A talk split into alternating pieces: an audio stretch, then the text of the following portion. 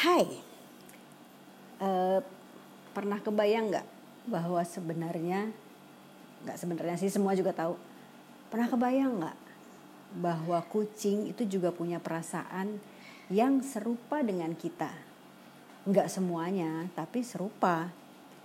Yang kita tahu kan biasanya kucing yang kita kenali adalah takut. Kalau dia mau diserang sama manusia, jadi sesuatu yang sangat besar, berkali-kali lipat ukurannya dengan dia, maka dia akan takut atau marah atau um, senang dengan eh, ditanda, yang senang itu kan ditandai dengan bunyi dengkurnya ya. Tapi kucing juga punya perasaan sedih yang kadang perasaan sedih nya tidak terdetek, tidak tidak terdeteksi oleh kita. Atau perasaan nggak enak. Nggak enak tuh bukan nggak enak kan ya kayak orang bukan. Tapi badannya nggak enak. Badan nggak enak itu eh, akan mempengaruhi eh, perubahan perilakunya. Biasanya pada saat kucing yang sakit itu emosinya kompleks antara dia sedih, dia gentar, dia eh, nggak uh, enak, dan akhirnya uring-uringan. Kayak orang sih, kan kita juga kalau sakit kan ya gitu juga ya. Perasaannya campur aduk sedih, kenapa sih gue sakit dulu gitu. Aduh, ini gue sakit apa gitu. Gue nggak tahu gue mesti ngapain gitu. Atau uh, ya badan nggak enak kan bawaan jadi jadi suntuk dan jadi lama-lama singit gitu kan saya mau cerita tentang anak-anak di rumah yang yang saya kalau kalau untuk ngomongin emosi yang satu ini saya akan nyebut anak-anak di rumah adalah dengan sebutan anak. Tapi kalau dia udah mulai eh, nyolot gitu ya, ngeselin gitu atau lagi pada singit atau lagi suka-sukanya dia gitu. Saya menyebutnya majikan dan kami adalah budak di rumah. Yaitu tentang perasaan sedih kucing itu kalau lagi sedih kasihan. Dia kayak ya kayak orang galau-galau gitu. Apa sih yang bikin apa sih yang yang yang terlihat dari kucing yang sedih? Kucing yang sedih itu kelihatan dari matanya. Bagaimana dia menatap kita bagaimana dia menerawang bagaimana dia lebih banyak diem. Menyebab sedih macam-macam kan biar gimana sebenarnya kucing sama anjing ada miripnya. Mereka biar bagaimanapun ada ketergantungan ada rasa sayang yang tidak bisa mereka gambarkan terhadap manusia.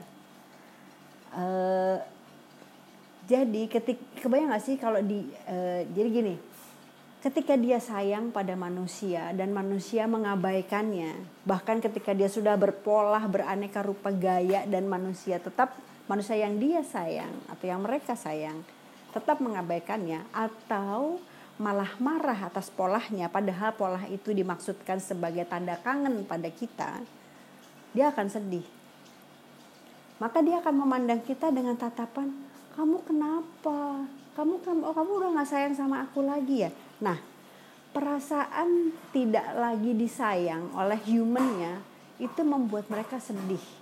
Dan karena sedih lama-lama depresi. Karena depresi stres. Stres keluarlah penyakit-penyakit ikutannya seperti diare lah atau biasanya diare sih biasanya. Yang yang yang yang yang umum ya yang common biasanya diare. Nah kita mesti pandai-pandai mendeteksi anak yang sedang sedih karena sedih yang berkepanjangan itu nggak baik buat kesehatan mereka. Dan kan sama aja ya kalau anak kita sedih kan kita jadi ikut sedih ya.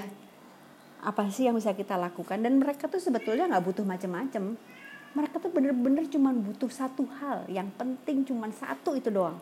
Ya nggak doang tapi itu adalah hal yang utama ya. Sayang. Mereka cuma perlu disayang mereka cuma perlu dipastikan bahwa mereka disayang. Setiap hari setiap mereka perlu. Nah kadang-kadang setiap mereka perlu inilah yang timingnya suka nggak pas. Sering banget tuh saya lagi kerja butuh konsentrasi tingkat dewa.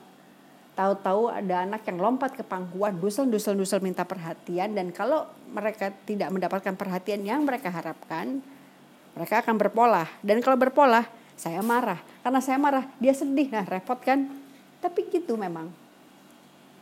Kita mesti paling nggak kami uh, juggling antara uh, melakukan pekerjaan manusia agar bisa earn money for them actually. Sementara itu di saat yang sama mereka ganggu quote unquote ya ganggu konsentrasi kita. Ya seru-seru sedap gitulah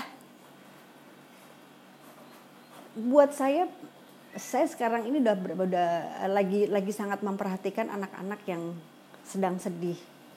Di rumah ada beberapa yang saya deteksi sedang sedih. Dan ketika sedang sedih, obatnya adalah satu.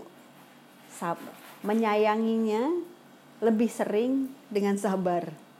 Cuman itu sih obatnya. Dan itu sama dengan ketika kita menghadapi eh, sahabat, menghadapi pasangan, menghadapi anak kan gitu juga. Kadang-kadang mereka nggak bilang loh kalau mereka lagi sedih. Mereka hanya merasa sedih, tapi nggak mau ganggu kita.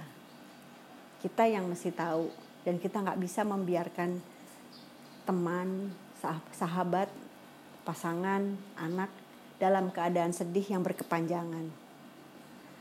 Selalu ada hal besar di balik hal kecil atau hal kecil yang dibesar-besarkan. Selamat hari ini. Sampai jumpa ya. Bye.